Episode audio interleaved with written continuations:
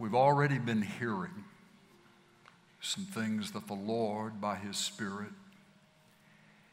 is wanting us to get today. Jesus was very strong and very clear when, in the book of the Revelation, He gave those letters to the seven churches, and he ended them like this. To him who has ears to hear, let him hear what the Spirit says to the churches. There is an urgency in my heart this morning, and it is an urgency to speak these two words again this Sunday to every person listening who has ears to hear. And the two words are these words. I believe He's saying, trust me. Trust me. It is a precise word. It means right where you are this morning, physically, but also emotionally, how you're feeling, mentally, what you're thinking about. It is a word with precision, piercing right into the middle of where we literally and actually and presently are in our lives at this moment. Trust me. Trust me. There is nothing going on in your life that surprises Him. There is nothing that He does not know every detail of. There is no conversation He has not heard. There are no words that have been written that He has not seen. There is absolutely nothing about what is going on in your life right now that He doesn't know.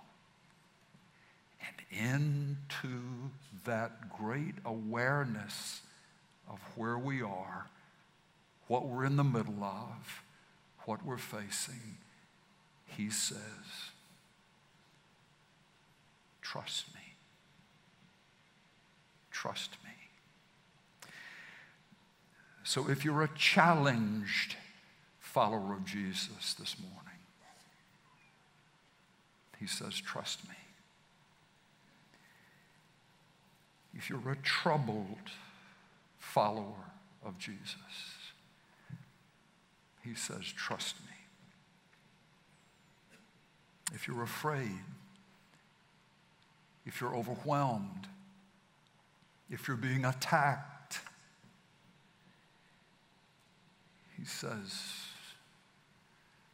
trust me. If you have been abandoned, He says, trust me. If you feel immeasurably alone, He says, trust me. Trust is a word for the journey. Trust is a word for the wait. Trust is a word for the storm to pass by. Trust is a word that means to rely upon, to lean on, to count on, to have confidence in, to trust. You trust someone whom you believe to be reliable, to be trustworthy, someone whom you would believe is loyal to you. Chosen in Christ before the foundation of the world.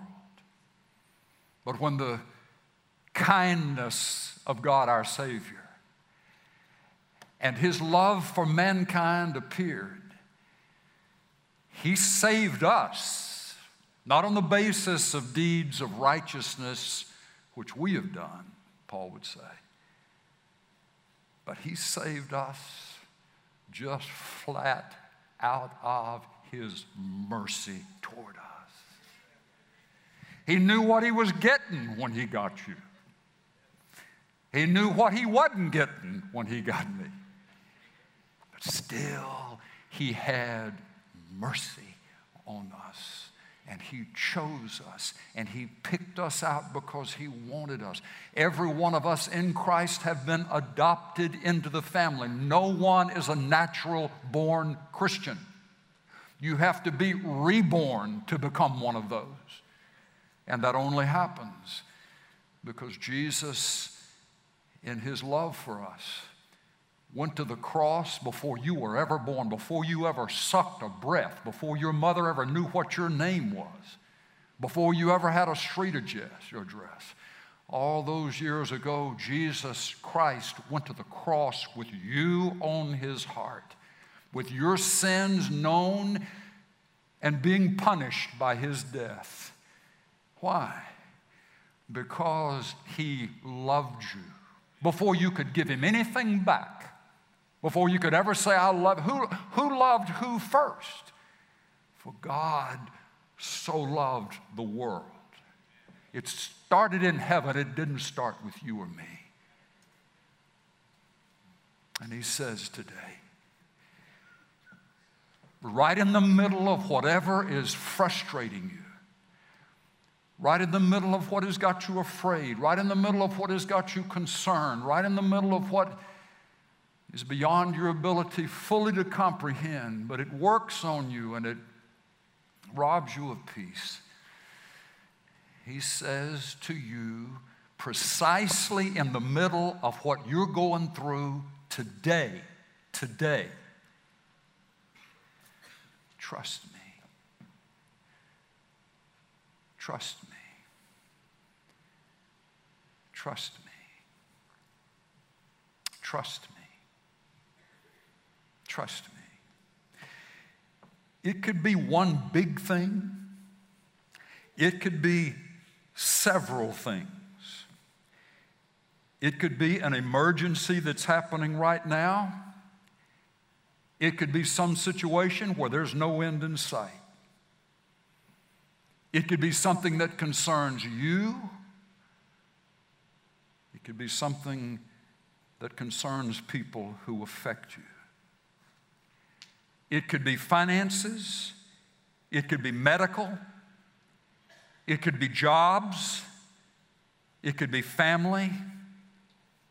It could be something from the past. It could be something happening right now. But into whatever that is, He's wanting us to know that He is a right here God. He is a right now God. You're not going to be able to keep Him away from you when you walk out the back doors of this church building as if you would turn around and see looking at you through the glass window slits in the doors, the pressed-in face of Jesus with His nose mashed against the glass, waving at you as you head off out into the rest of your life. He says, where you are, I am. He says, Christ in you, the hope of glory. That means wherever you are, wherever you go, whoever you're with, whenever it is, He is where you are. And He steps into our lives, maybe afresh this morning, because we need to hear it so desperately. And He says, trust me. Trust me. Trust me. In a marriage, trust me. In a difficult job, trust me.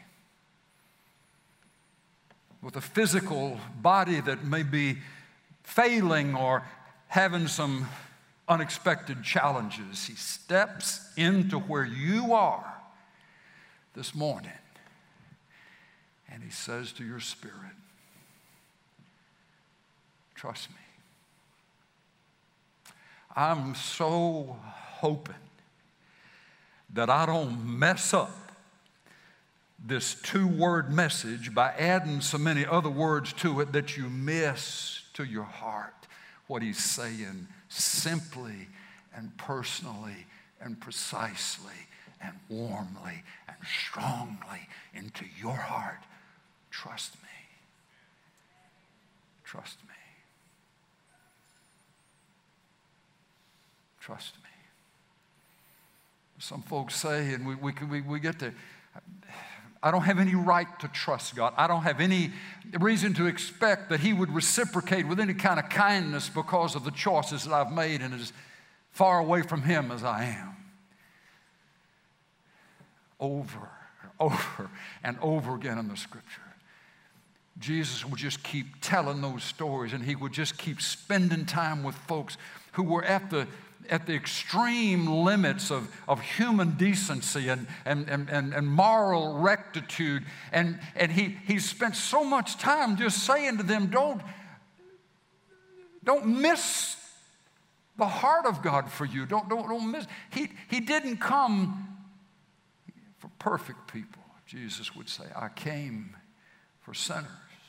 He spent more time fussing with folks, or not fussing with, getting on to folks who thought they had God all figured out, who thought that if they did everything exactly the way that they thought it would be right, then that would guarantee favor with God and freedom from God and so forth. And Jesus was saying, you don't understand. There's nobody righteous. There's nobody righteous in the sight of God. No, not one. All have sinned and come short of the glory of God. But God in his mercy, because he cares about people and he cares about you, he made forgiveness available through his death on the cross. Trust me. Trust me. Trust me.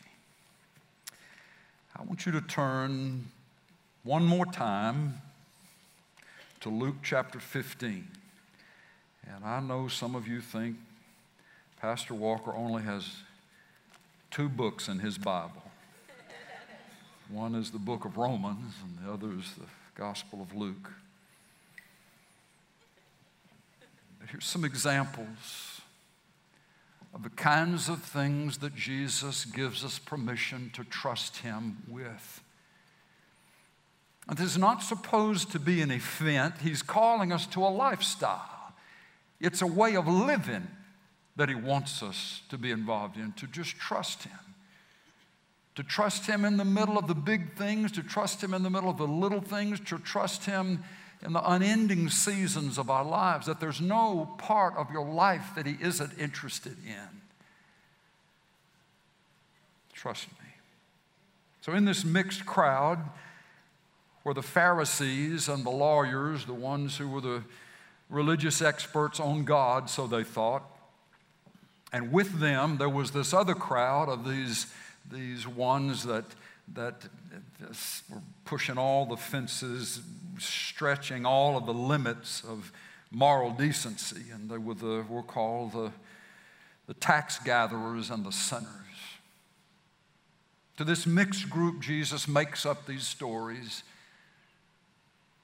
to as much as anything else. And the main focus, the main emphasis of the stories is to demonstrate how much God loves folks to come back to him. They may be far away, but he rejoices in the coming home. He doesn't look forward to spanking anybody or putting anybody in jail because they've been away. He delights in the return and the reconciliation. But as he tells these three stories, he also has several other points that he makes that are not the main point of the parables, but they're there. Verse 4, Luke 15, Jesus is talking.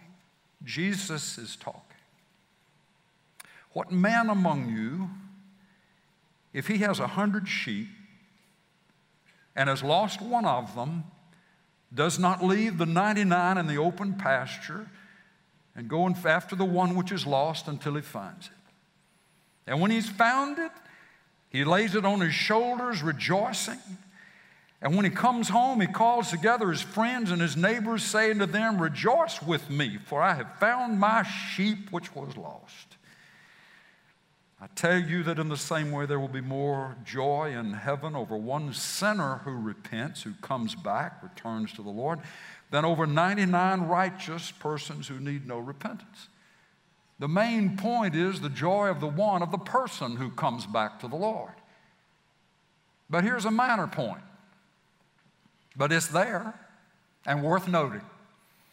And an insight into the kinds of things that Jesus would say, trust me in. Do you realize back in this day and time, these fellas and these families that had sheep and goats, they weren't raising pets. It wasn't like they needed a pet sheep or a pet goat, like you got a pet dog and a pet cat and a pet gerbil and a pet parakeet and whatever else you may have. This wasn't about a pet. This was about a man's livelihood. This was about a man's business. This was about the way that a man made a living to provide for himself and for his family. And Jesus understood that. Now, whether this particular sheep that went astray was a ewe or a ram, we don't know. But this much is true. Evidently, there was some value attached to that sheep that was tied to the money-making ability of this shepherd, or he wouldn't have paid any attention and gone after the sheep. Some way or another, folks, I'm not stretching this too much, I don't think. You can call the seminary on me and ask him, is the pastor making this up? I don't think so. I think one of the examples that Jesus is giving as a part of this is, listen, I know about your commerce. I know about your business. I know about the kind of living that what you do to make a living. And the parts of that I'm interested in too. The parts of that which come together to make a living for your family matter to me. Now, I'm just saying, that's important for us to let in on the inside, because we can think, this is church, and this is the rest of my life over here. This is the God stuff that God's interested in. As long as I have my Bible open and I got my notes and I'm raising my hands in worship or whatever it is, that's where God's really interested. But over here, I'm just kind of on my own. No, you're not, unless you choose to be. And the good news is, folks, listen, the things that with ones who are the financial breadwinners in a home, the things that happen at work, the things that can threaten, the things that can be opportunities, the things that can be hassles, matter to us.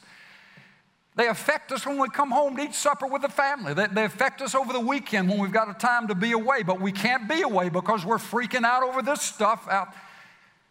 If that's your world, good news. Jesus would say to you, sir, ma'am, trust me. Trust me. In other words, break the pieces out into manageable requests for prayer, if you will. Not assuming that there's one cotton-picking part of your life. I don't know why I put it that way. But that he's not interested in. There's nothing going on that he's not interested in, and he would say, trust me. So if somebody walks in today, hassled to the 400th power by work situations, and you're coming in here this morning and you're trying to be in church and you're trying to do the right thing to be here and got your Bible up, but your mind is fried. It's to you, I'm just telling you, that the Lord said, trust me. Let me in there. Unlock that door to me. It doesn't mean that you're going to be walking around with a 40-pound Bible and a 60-pound Jesus, you know, thing around your neck. You'll do what you do. You'll work like you work. But you'll have a sense that when things that you struggle with rise up in your mind, or you don't know what the choice needs to be here, you don't know what to do, to have an understanding that the Lord Jesus Christ is there with you and He cares about it, and you can stop right there without closing your eyes, getting down on your knees, getting in a closet. You can just fire a prayer right there. Fire a prayer. Lord, help me. Lord, did you hear that? Did you see that? Lord, help me. I'm telling you. Instead of Him healing your lips shut, you know, and instead of Him just throwing you out of the boat, I believe the Lord takes that as an invitation to step in and make His presence known and handle some things for us that He doesn't intend for us to have to handle. But He's wanting us to realize His relevancy.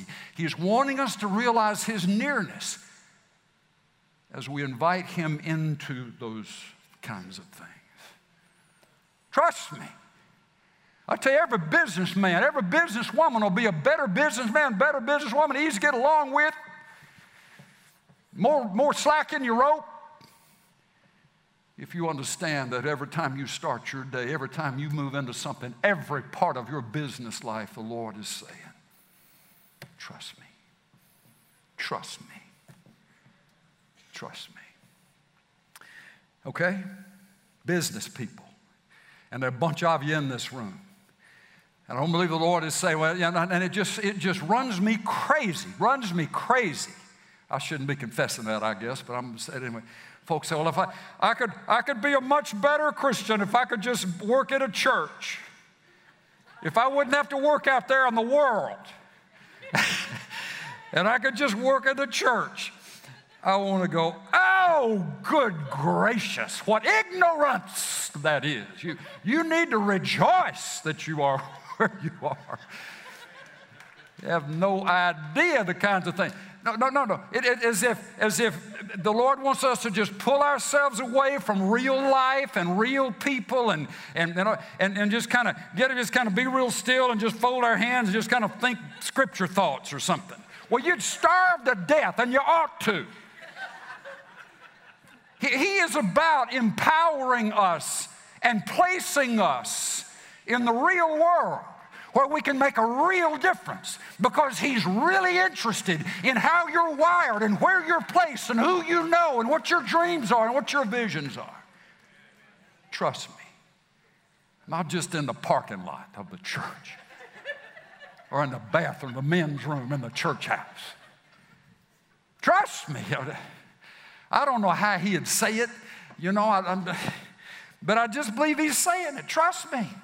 Don't leave me out of nothing. Grammar's bad, but emphasis I think you get. Don't leave me out of a thing. Trust me.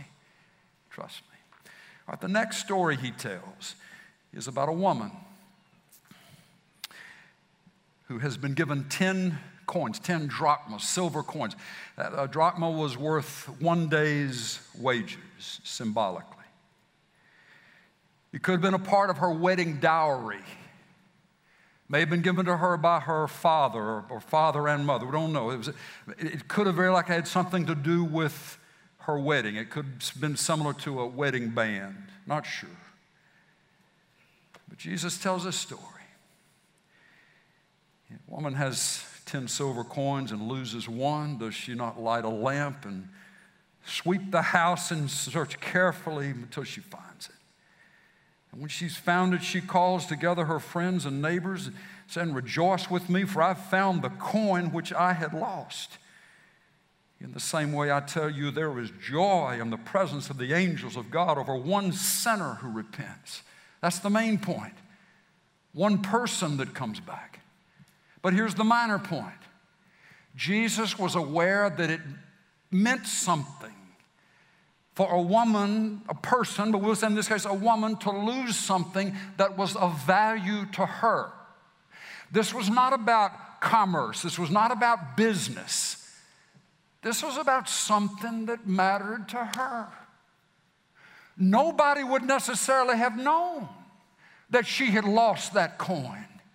I mean, it wasn't going to be front page of the Jerusalem Post, but she knew, and it mattered to her.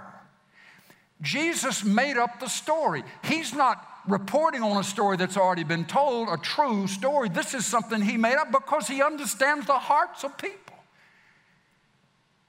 And he understands what it means to lose something that is valuable to you. The first story about business and commerce and sheep and cattle and agribusiness and all that kind of stuff. But this one is very personal and very tiny, very small, but it was huge to this woman. Jesus is saying, in effect, you can trust me when you lose 1 out of 10 coins. Some of us, thank God, we can trust him for lost car keys. Hello? I mean, what did I do with them? Where did they go? Well, that's it. I just don't want to bother God with all the things he's got on his mind. He has a lot on his mind. Yes, he does. But he cares about you. Do you see the minutia? Do you see the tininess of this? This is spoken by the one who stepped out into the darkness of nothing and said, let there be, and every constellation and every kind of heavenly light lit up because he spoke a word. All the way down to the molecular structure of everything, the atomic structure of things, the massive and the minute.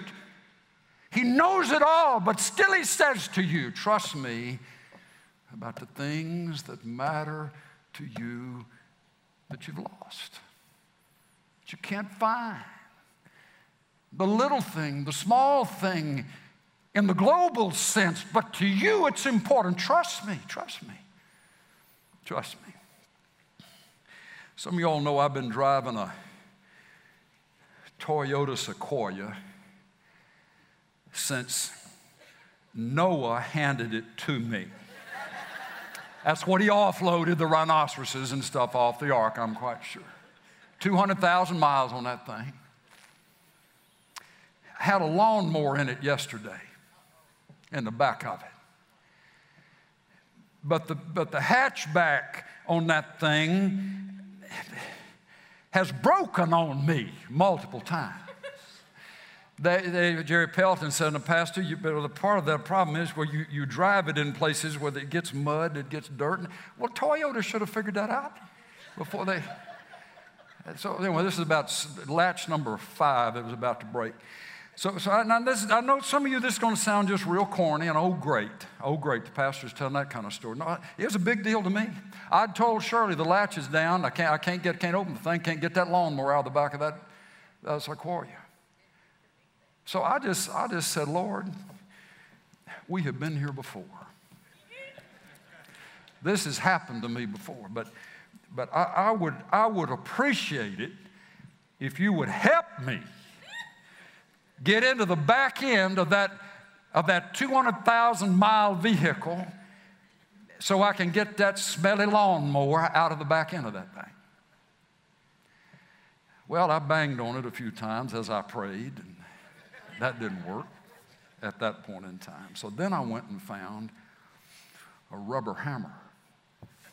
You guys know what a rubber hammer is. And so I'm going to give it one more shot. And I'm just, Lord, will you just help me here? And I took that. I was going to breathe in that prayer as I cocked my, and I pull that thing and I whop that thing. I didn't dent it, but I hit it smack. And I want you to know, up came that lid. Up came that lid. Up it came. Almost hit me in the nose it came. But I want you to know, I started to go in that house and grab Shirley by the hand. go get the two dogs in the backyard and bring them out, and I just wanted to dance around the backyard and celebrate because the gate, the thing came up and I can get the mower out. Okay, now I realize that for 99, I'm gonna just say 100% of you, that means nothing. But to me,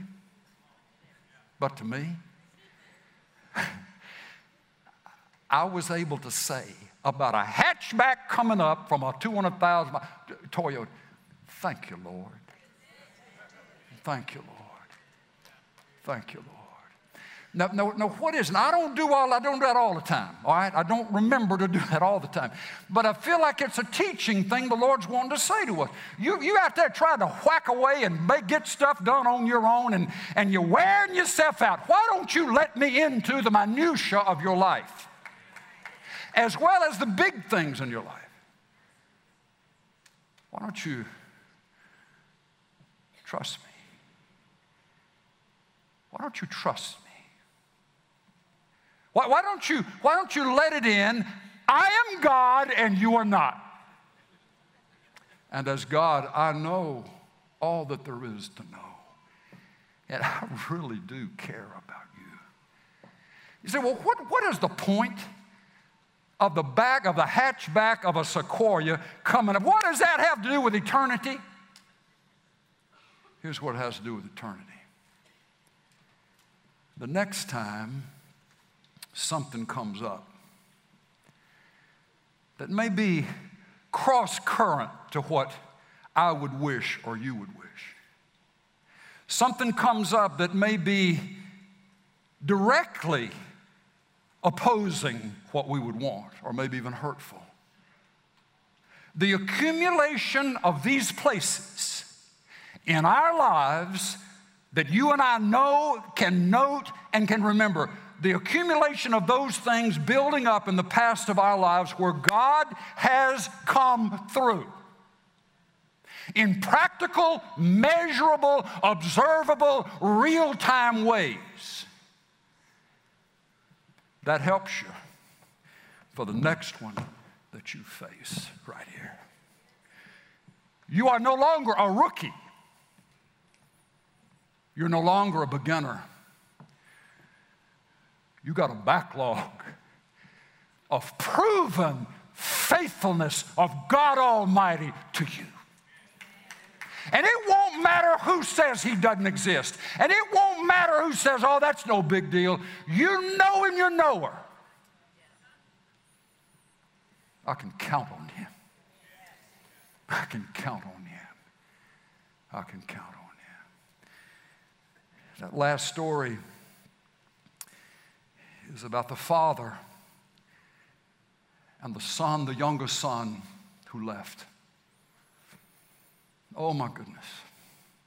The two parts of that story that hit us the hardest, probably.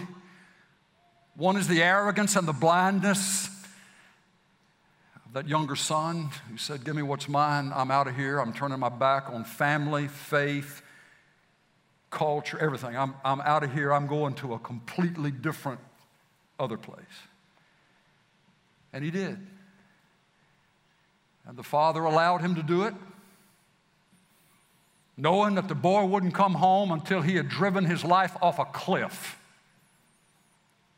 And as long as the daddy would be there to try to stop him and bring him back home and keep him back home and keep trying to make peace with him, it would just stall the inevitable. The inevitable was the boy needed to have his heart broken and his dreams dashed. He needed to see the dark side of the bright lights. And so the daddy let him go. Jesus created the characters. Jesus created the dialogue. Jesus created the plot. Jesus created the outcome as he told the story.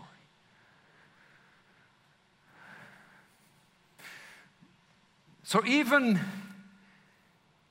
and the ones who were listening to this, they were identifying, many of them, with the boy. Even to those, the message was, trust me.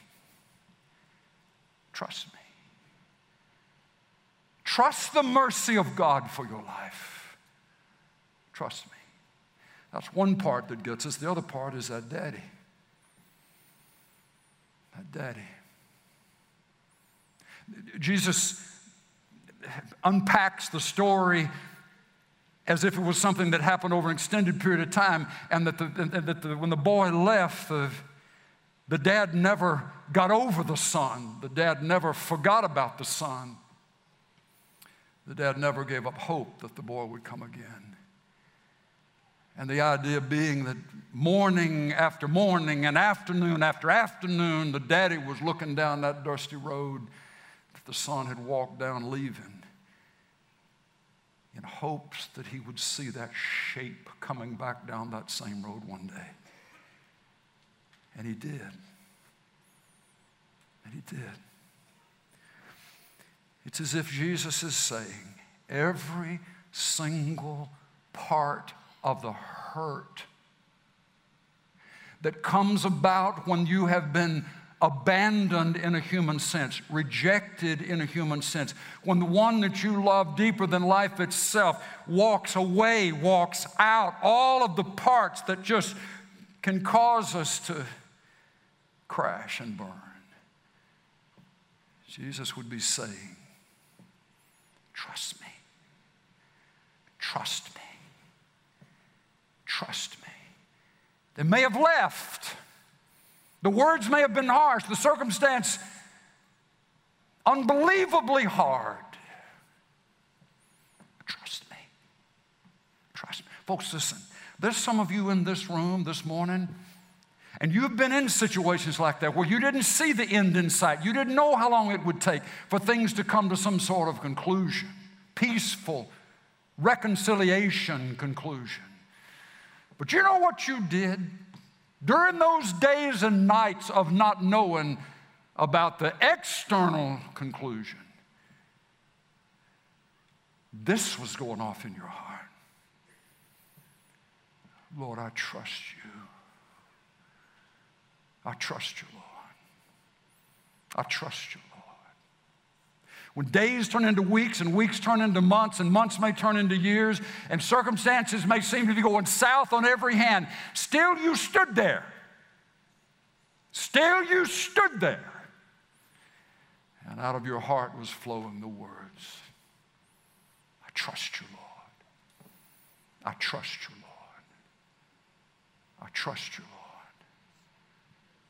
Lord. And you said that, and you were there even when you didn't see the light at the end of the tunnel. You didn't know how, but it was just in you. Thank God. It was just in you to trust him. That's one of the signs, one of the indicators that you belong to him, that the child is trusting the Father. You know, some of this teaching that, well, you have to just, you can't insult God by coming with some of these general statements, Lord, I trust you, or your will be done. You need to name what it is you want the outcome to be. And you state that before the Lord, to which I want to say, you be careful of adopting that philosophy of prayer. You be careful. You know why? Because he's infinite. And we're finite. If we start putting stipulations, and they are restrictions, on what God needs to do to solve a particular problem or to take care of a situation, we may be limiting the unlimitable God, if that's even possible to do, by saying, God, I trust you for this. I trust you for this. I believe you for this. Well, great, if you have faith specifically to do that, but I'm going to tell you, it is not an insult to him to say, Lord, I'm not sure where this is going, and I'm not sure how long it's going to take, but I'm telling you this, Lord, as best I can.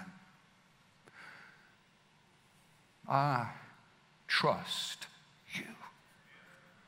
I trust your goodness. I trust your faithfulness. I trust your wisdom. I trust your providence. I trust your power. I trust your supply. I trust you. I am your child, and I trust you, my Father. Folks, as we determine in our hearts to live that way, to invite Him in on the smallest detail as well as the most massive challenge that we face, then we're learning a far more peaceful way to live. Jesus would say, come to me, in Matthew 11, come to me all who are weary and are heavy laden, and I will give you what? Do you remember that? I will give you rest. And then He says, take my yoke upon you and learn from me,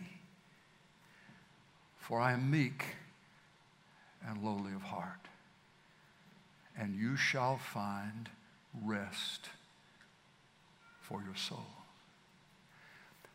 What was the yoke of Jesus? What was He saying when He said, take my yoke upon you? I look forward to spending some time developing that in the days to come, Lord willing. But it could very well be, you take upon yourself the yoke that I have upon my life, and that yoke is trusting my Father. I trust my Father. I only do the things I see the Father doing. I only say the things that I have heard the Father saying. I can do nothing without the Father's blessing. I trust Him. And He says, in that place, there was a promised rest. Because I refuse to have all the responsibility for the outcome or the process on me. I'm trusting you, Lord. And as I do that, peace settles into my heart.